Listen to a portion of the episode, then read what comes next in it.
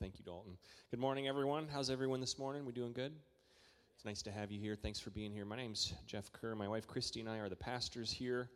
Um, I think we are, as a church, well, a couple of birthdays today. So, as a church, I think we're like seven years old today. But more important than that, um, the lovely Pastor Christy has her birthday today. It's her birthday today.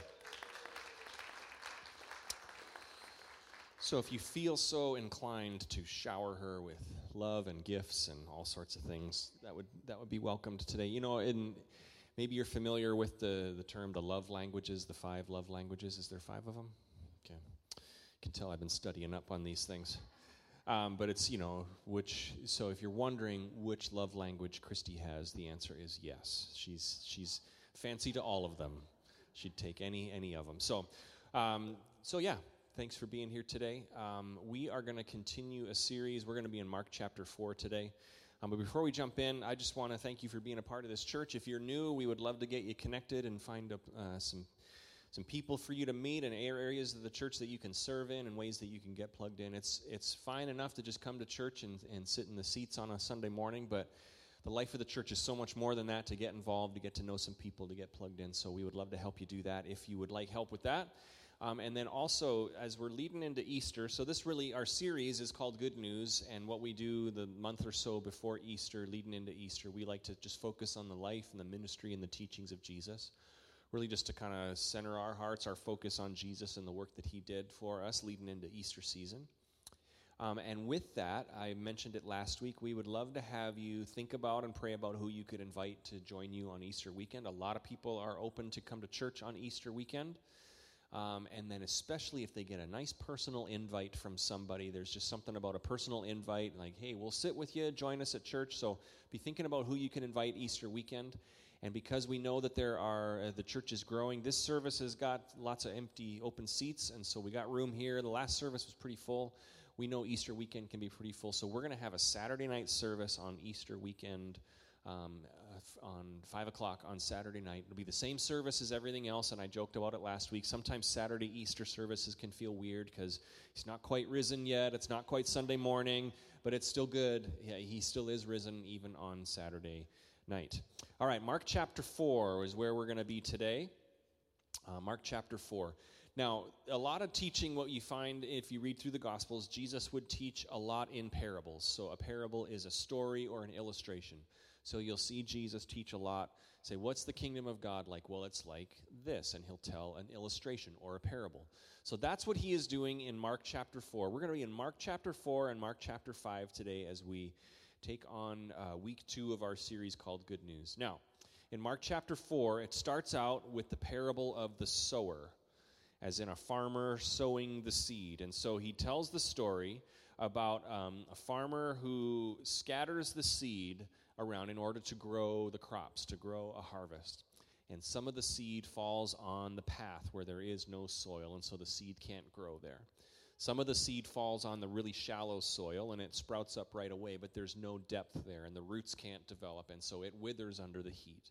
Some of the seed grows in a spot where there's lots of weeds, and so even though there's healthy crop there, there's lots of weeds around, and it's choking the life out of the healthy crop. And then some of the seed falls on good soil that grows and it produces a harvest. And Jesus is talking about this in the parable of the sower. He saying the word of God because the disciples if you read on after this the disciples say, "Hey, what did you mean by that?" And so the disciples are a lot like us. We need a little help from time to time understanding what Jesus is saying. And so Jesus says the word of God is the seed. And the word of God goes forth, and our role is to make sure that we are good soil, that the word of God can take root in our life and bring about a harvest of righteousness. And then Jesus says these words, and this is where we're going to start in Mark chapter 4, verse 24 today. Right after he's talking about seeds, and then he talks about being a lamp, and then he talks about um, hearing the word of God, he says this in verse 24 Consider carefully what you hear, he continued. With the measure you use, it will be measured to you, and even more. So he says those words. Now, those are familiar words. If you've read through the Gospels, you know there are other times when Jesus says those same words. The measure you use, it will be measured back to you. And so I wanted to give a couple, because when you read that, you kind of think, well, what is he talking about? What is it? it will be measured back to you. What's he talking about? So let's look at a couple other times Jesus said those same words. Matthew chapter 7, verse 1 and 2 says this. Jesus is talking and he says this Do not judge, or you too will be judged. For in the same way you judge others, you will be judged. And with the measure you use, it will be measured to you. So what's Jesus talking about there in Matthew? He's talking about judging. The it the measure you use it, it will be measured back to you. That's judgment of others. So that alone right there should be, you know, that could be the takeaway. And everyone's like, I got what I needed from church today. I should be a little nicer to people because the measure to which I use that is the measure it will be given back to me. All right, another time that Jesus mentions these words is in Luke chapter 6, verse 37.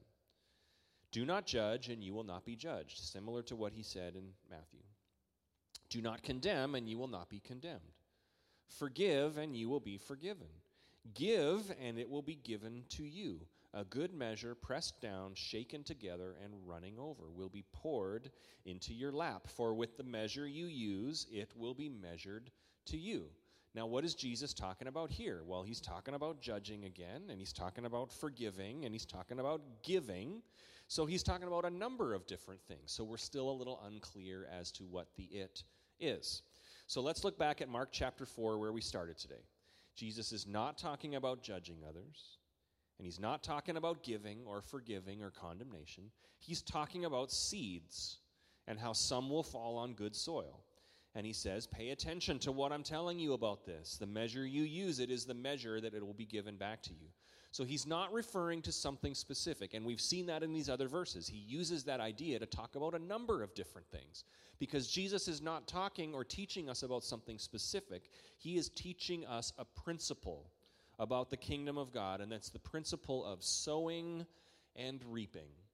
When you plant, when you sow a seed, you will reap a harvest. This is a principle of how things work in God's kingdom.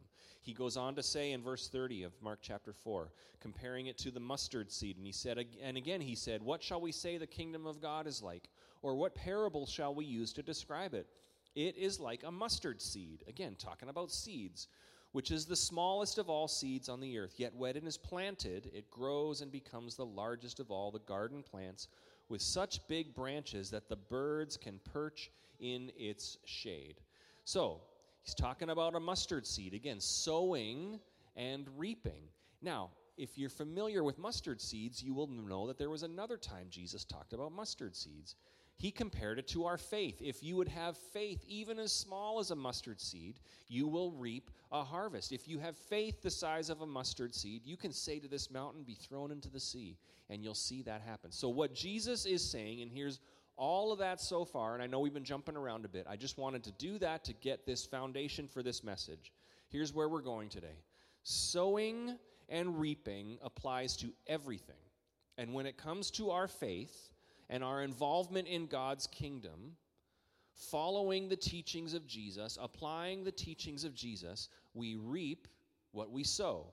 The more we sow into our faith, the more we invest into our faith, the more we step out in faith, the measure to which you sow faith, the more you will see Jesus respond to your faith. Okay, that's what we're talking about today. Somebody say amen to that. The more you sow your faith, the more you will see Jesus respond to that faith. It's like scattering seed, it's sowing and reaping. And it says it's not just given back to you, but it's given back to you, pressed down, shaken together, overflowing in your lap. Pressed down, shaken together, running over. Is anyone old enough and willing to admit they used to listen to the Imperials? Anyone ever heard of the Imperials? Yes, I see those hands. Yes. That's what I think about when I hear. Does, were you like me? Were you thinking of that old Imperial song, pressed down, shaken together, running over?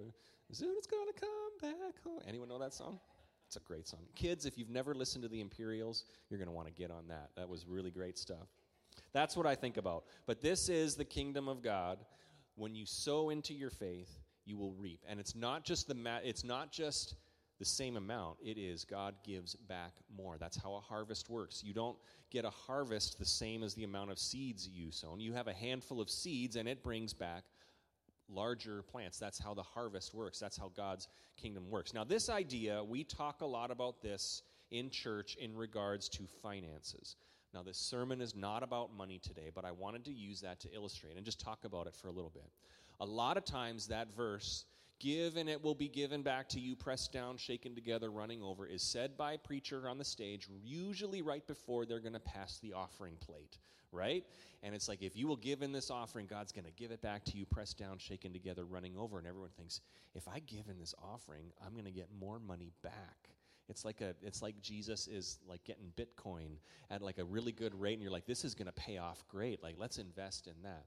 That's not the principle, right? That's not what we're talking about here today. But we usually talk about that in church. Now, we talk about that with tithing. Tithing is an Old Testament word, and I'm just going to talk about this for a minute before we move on in our sermon today. Tithing is an Old Testament word, and the word literally means tenth, one tenth. And so in the Old Testament, it was a command of God you will give a tenth of everything you have back to the house of God, or you will offer God the first 10% of the harvest and you will give it to the temple. And that is your way of saying, I trust that God's going to provide everything I need. The first of the harvest, or the first of the flocks, the livestock, you would give to God as a way of saying, I trust that you're going to provide. But tithing meant you did that with 10% of your income. Now, not only was it the principle of sowing and reaping, not only was the principle applied that when you put God first, He will provide for you. In the Old Testament, this was part of the Jewish law. This was the law of the covenant. You had to do this, you had to tithe, or you would be cursed. And God says in the Old Testament, there's times where, like, you are cursed because you're robbing from God. You are taking what should be His and you're keeping it for yourself. So I want to just put everyone's mind at ease today, okay? We're talking about this principle of sowing and reaping. We are not under the old covenant anymore.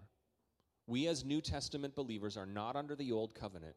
God is not cursing you if you don't tithe to Homestead Church. Okay? Whew.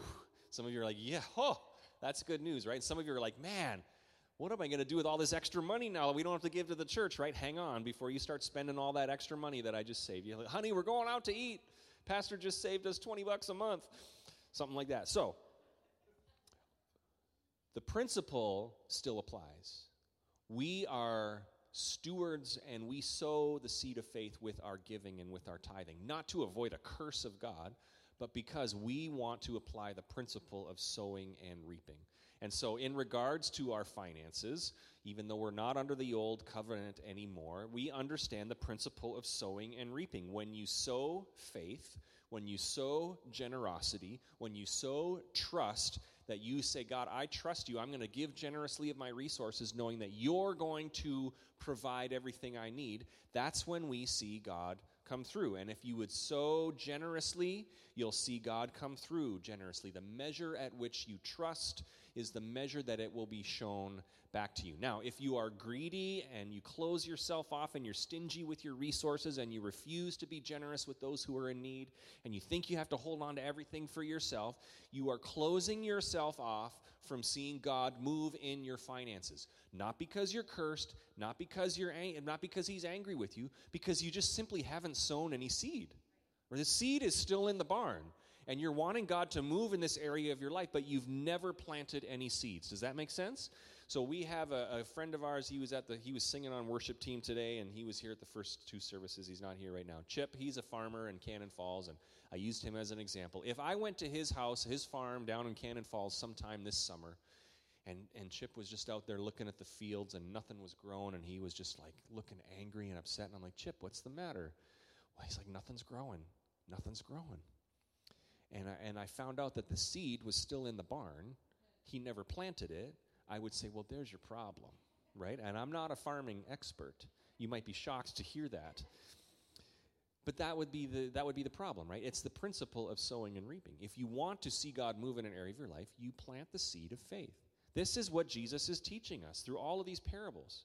So, our message today is not about money and tithing. However, I will say this we have a number of people who tithe in our church.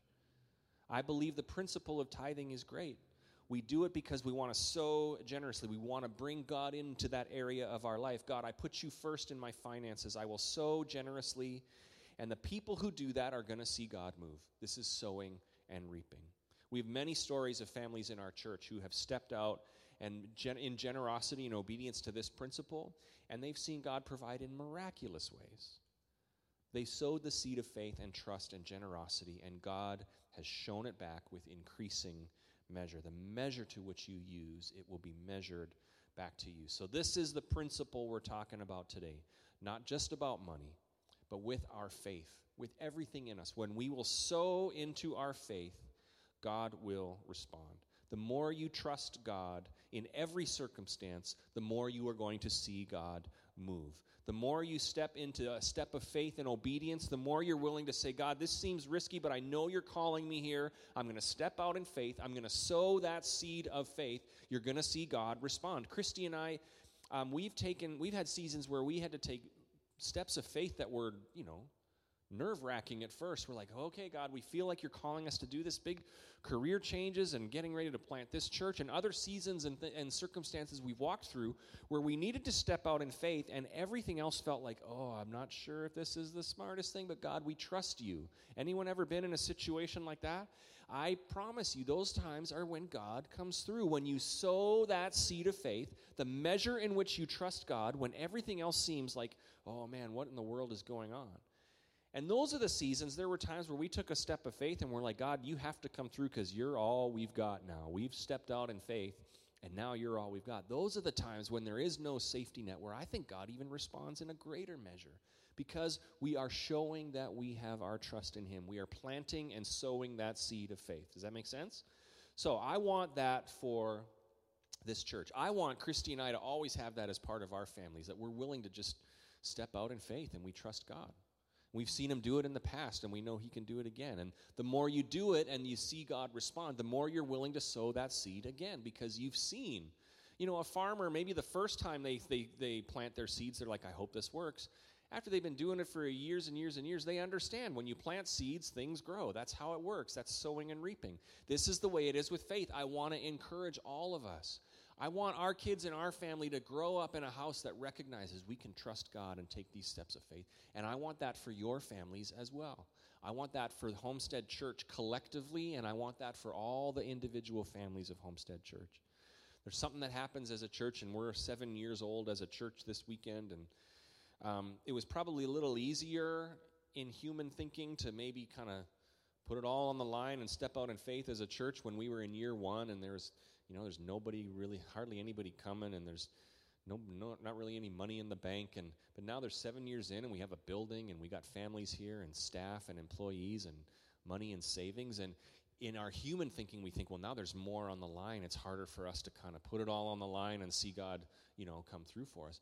I don't want that to be the culture of our church. As we grow, as we get more established, I want us always to be willing to say, God, we'll go wherever you want us to go.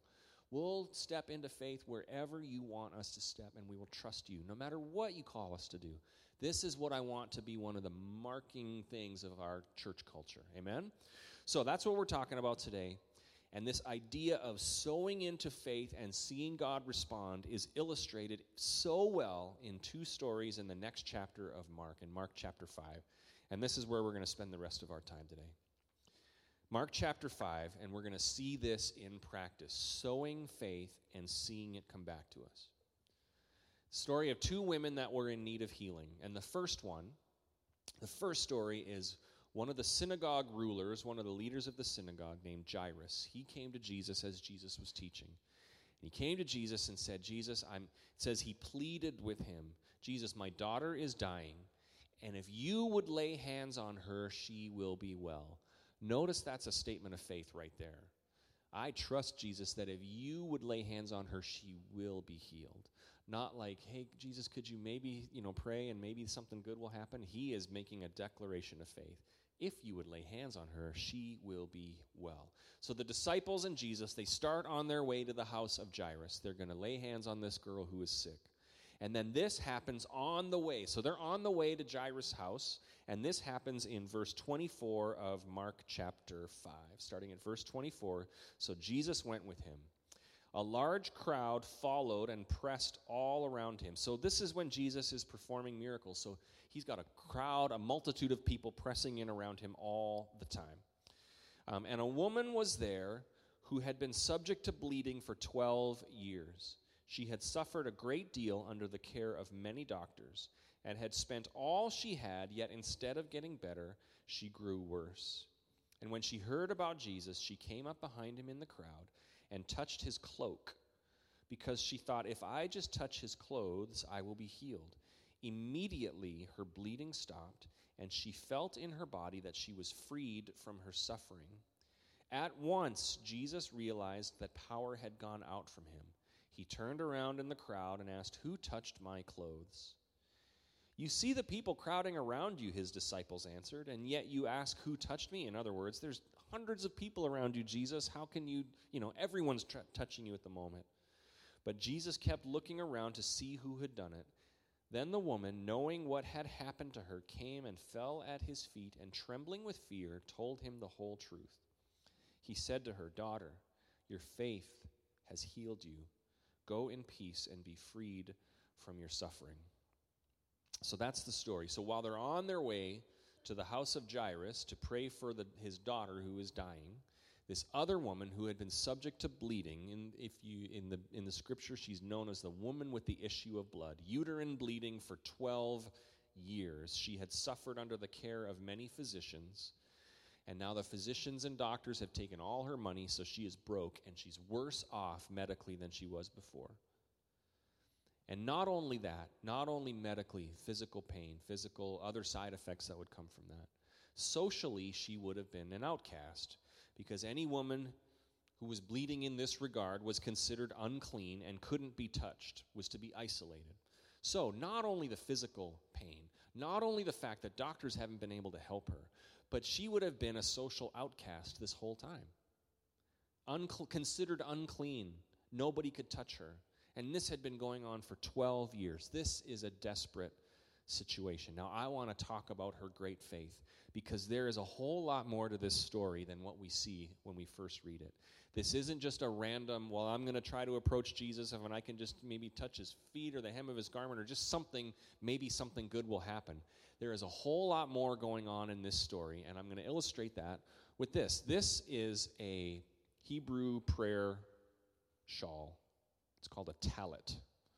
Um, so it would be something that a rabbi or a Hebrew man would wear around their shoulders. Um, I got this one on Amazon. So if you would like to get one, you can get it on Amazon. If you're wondering, wow, he's a very spiritual pastor, he still has his Hebrew garment from Hebrew school. No, I got it on Amazon. Um, and they had one in purple and gold, which I got to remind us that the Vikings need prayer. so that's why I got this. So it's this prayer shawl that people would, the, the men and the rulers and the, and the people would wear around their shoulders. And then if they went into the temple to pray, they would put it over their head. It could be a head covering for times when they needed a head covering. But here's what I want to point out. In the bottom corners, in all four corners, there are these tassels that are sewn in. Okay? Now, everyone would have these tassels sewn into the corners of their tallit, of their prayer garment. Now, this comes from um, the instructions of God in the Old Testament. I'll just bring this up here to so you can kind of see it. But in the Old Testament, God commanded Moses and the people of Israel when you have your prayer garment, your cloak, your prayer shawl, in the corners, now the Hebrew word for the corner of the garment was the kanaf. In the corners, all four corners, sew these tassels on. This was a command of God. You can see it in Numbers chapter 15, verse 38. Instructions from God to Moses sew tassels on the corners of the prayer garment so that it will be a reminder to you of the covenant of God with his people. So they would have these sewn on the corners, the kanaf, and it was a reminder of all that God had done. It was part of the law. Now, that word for the corners, the kanaf, is the same Hebrew word for wings. So, in a verse like uh, that, he will raise you up on the wings of eagles, that is kanaf. Same word, wings. So these would have started to been referred to as the wings of the prayer shawl or the wings of the garment. There are tassels on the wings. This would have been common speak for someone in the Old Testament, referring to the wings of the prayer shawl. Does that make sense? Then, what was happening throughout the Old Testament is there were prophecies about Jesus, prophecies about a Messiah that was going to come that things would get dark. There would be a season of exile, and there would be occupation from another empire, and the people would be crying out, But a Messiah is going to come one day and bring salvation. There was all sorts of prophecies in the Old Testament about a Messiah. We know that it was Jesus who fulfilled those prophecies. And one of those prophecies in the book of Malachi chapter 4 verse 2, again hundreds of years before Jesus was born, this was prophesied about the Messiah. In Malachi 4 verse 2 it says this: but for you who fear my name, the Son of Righteousness, talking about Jesus, or the Messiah, talking about the Messiah, shall rise with healing in its, what's that word? Wings, kanaf. Same word. So it would have been very common for people before Jesus in the Old Testament days to think there's going to be a Messiah coming, and in the wings of his garment is going to be healing. In these tassels, there's going to be healing. There's going to be healing in his wings, which is interesting, I think. But when you think about now this story in Mark chapter 5, this woman who has been suffering for so long is pressing in and is saying, If I could just touch, what does she say? The hem of his garment. If I could just touch the wings of his garment. If I could just touch the corner of his garment. Why?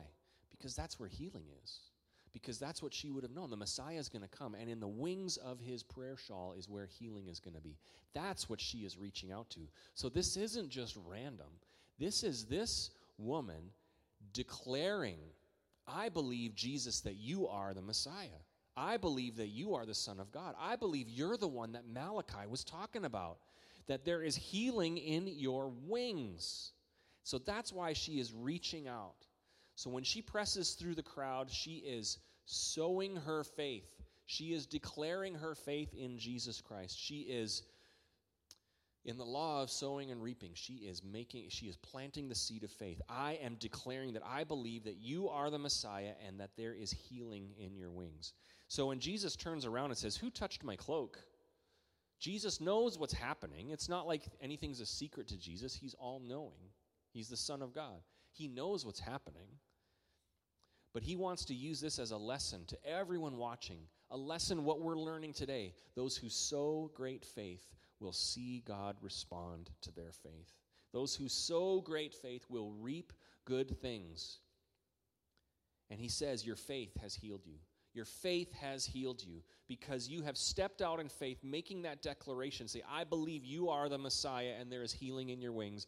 That seed of faith that she planted was rest- returned to her in healing in God's miracle, in the miracle of Jesus in that moment, bringing healing to her.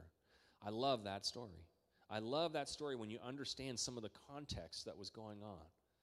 But the story continues because this was not what Jesus was doing. He was on his way, remember, to the house of Jairus. So, uh, an example for us of Jesus being willing to be interrupted by someone in need. That alone can be a sermon. Be willing to be interrupted when you find somebody in need. This is the story of the Good Samaritan and, and several other stories in Scripture of we're there to meet needs. Don't be in such a hurry that you miss out on meeting needs. But the story continues, and they're on their way to the house of Jairus. And just after this incident where the woman is healed, someone from Jairus' house comes with bad news Jairus, your daughter has died. It's too late. We missed the opportunity. Jesus, you took too long. Anyone ever felt like, God, if you had just been here a little bit sooner, this could have been different? This was that situation. It's too late. You don't need to go any further. The daughter has died. And Jesus tells Jairus and those who are around, say, Don't fear, only believe. Don't fear, only believe. In other words, sow the seed of faith right now. Don't doubt and don't fear, but rather believe that God can still do a miracle. That's planting the seed of faith. And so then this is what happens after that moment in verse 38 of Mark chapter 5.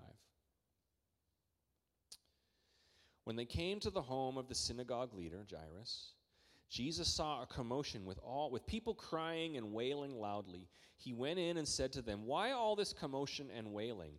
The child is not dead, but asleep." But they laughed at him. After he put them all out, I think that means he asked them to leave the house and not like punched them out. Although that would be kind of cool too if that's what it was. After he put them all out, he took the child's father and mother and the disciples who were with him and went into where the child was. He took her by the hand and said to her, Talitha koum. I might not be pronouncing that correctly, which means, Little girl, I say to you, get up. Immediately, the girl stood up and began to walk around. She was 12 years old. At this, they were completely astonished. Another great miracle. Another great miracle, but here's what I want to point out at the end of this story. All the people that doubted and laughed when Jesus said, and again, if you and I were in the room, we probably would have been like, I think Jesus is crazy. We know the difference between someone who's dead and someone who's sleeping. But all the people who laughed and doubted, Jesus kicked out of the house. Why did he do that? Did he need them gone before he could perform a miracle? No, it's not like Jesus was there saying, Guys, I'm trying to concentrate on healing this girl, and you're distracting me with all your laughing. You know, get out of here. I need it quiet.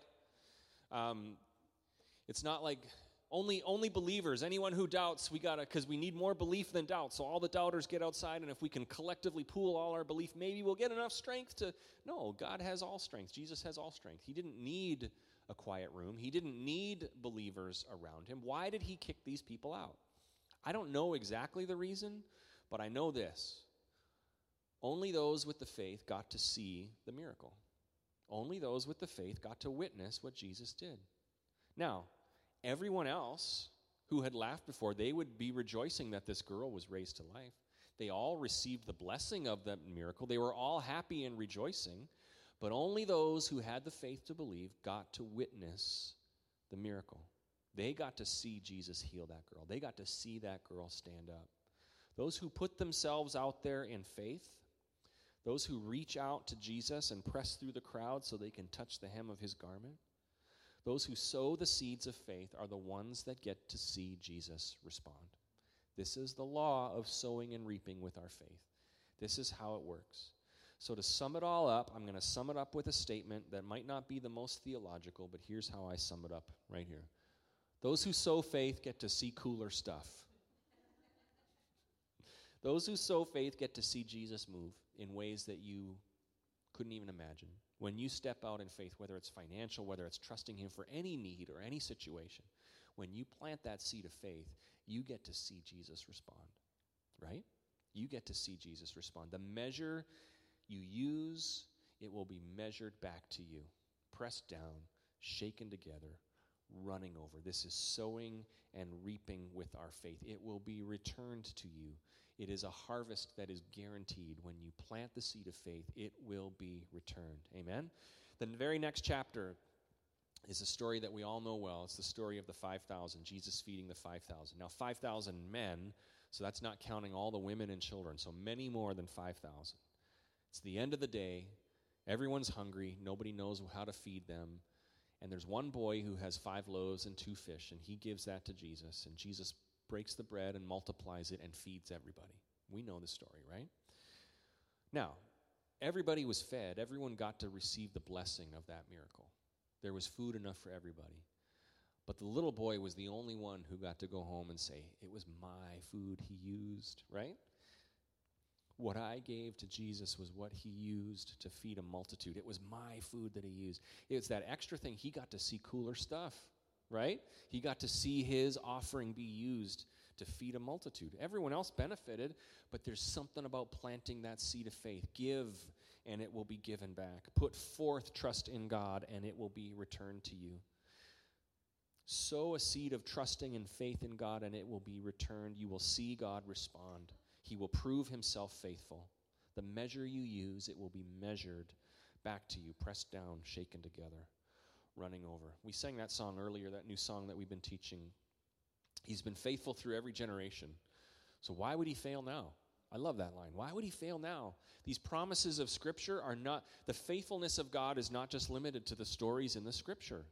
He is unchanging. He's the same God, has been for all eternity, and will be for all eternity. He is faithful to any generation. That's us. We're a generation He's faithful to every generation. Why would he fail now? Why would he stop in your situation? You haven't run out of miracle punch card uses, right? It's it's a situation that God's faithfulness is there. It's sowing and reaping and it never fails. It's a principle that is always applied. It never fails. Why would he fail now? So here's what I want to do as we close and wrap up in just a couple minutes. I want us to apply some faith into our circumstances. So I know that there's needs represented here, and I want us to just take a moment individually or if you're with someone and you're praying for something, to just say, God, I'm not going to give up. I don't want to doubt. I don't want to fear. Um, whether it's a financial need or a physical need, and and uh, not all the stories end when you pray for something, and not all the stories end with the happy ending like Jairus' daughter. There's times where the answer isn't kind of what we were hoping for, and we we can start to doubt. And sowing the seed of faith in that moment is simply just saying, God, even though you didn't move in the way I was hoping or how I thought it would work out, sowing the seed of faith is just as simple as saying, But I still trust you. I still know that you're good. I still know that there will come a day where I will look back and see the faithfulness of God through here. That might be this, the seed that you need to plant today. But here's what I want us to do and uh, I want us to stand together. So we could all stand. Now we're the family of God here. Now we're spread out a bit, so we might need to move around, and this might get awkward. We're going to sow the seed of awkward here for a little bit, right? This is the family of God. If you are here and you have something that you are burdened by, you want prayer for, or that you want to sow a seed of faith and see God respond, I want you to maybe plant the first seed by just lifting up your hand. So if there's something you want to pray for that you want God to move in, please lift up your hand. And we're going to just, yeah, there's hands going up. Okay, keep those hands up. All right. So here's what we're going to do and I know we're spread out, but this is the family of God. I want, if you're around someone and you don't need to talk to them, you don't need to find out why their hand's up, but look around and maybe you have a hand and someone else next to you and you can both put a hand on the shoulder. I want everyone with a hand up to have a hand on their shoulder, okay? Does that make sense? So if you got to move around, find someone with a hand up and put your hand on their shoulder. We're going to pray for them. And we can move. This is fine. This is awkward, but it's good. Okay. Now we're going to pray together. Everyone got a hand? Yep. Okay. And you don't need to know what you're praying for, but what we're doing now is we are sowing the seed of faith. So let's begin to do that. God, I trust you. God, I lift you up. You are the provider of everything we need. And whatever situation it is, and right now, just begin to declare, I trust you, God. I'm sowing this seed of faith. The measure I use it, it will be returned back to me. So for this physical, the physical needs that are represented here, Lord. We're praying healing, just as you did in these stories in Mark chapter 5. I'm praying for miraculous healings today. For financial needs, I'm praying for miraculous provision. We're here and we're pressing through the crowd, we're pressing through the noise. We just need a touch from Jesus, and we're sowing that seed of faith. You are the one who can meet needs. You are the God who heals broken bodies. You are the God who restores. You are the Messiah. We reach out to you and we sow that seed of faith today.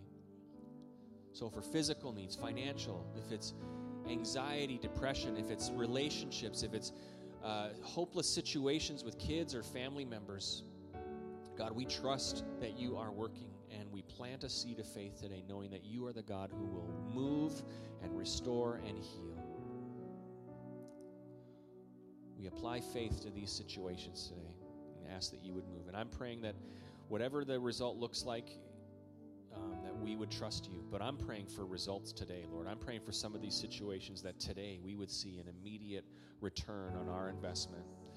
That we would get a report or that we would have a conversation and that we would have some indication that God is turning this around. Lord, I'm praying for that, those miracles today in Jesus' name. In Jesus' name.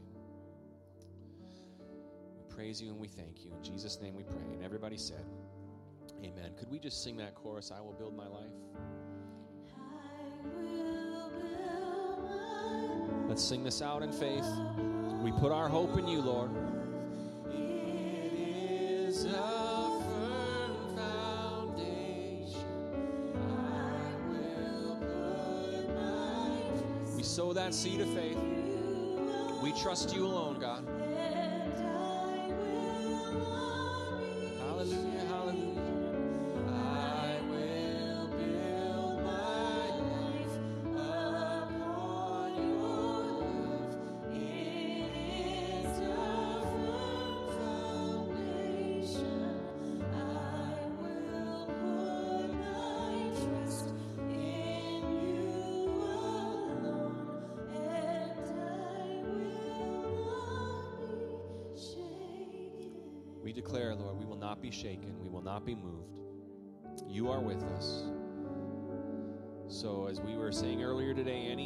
That you are, the storm is revealing our life built on something else today, again, we put our trust in you. We build our lives on you, the firm foundation. Ask that you would move in every situation. we apply faith. We plant that seed of faith. In Jesus' name we pray that you would move in all these ways. And everybody said, Amen.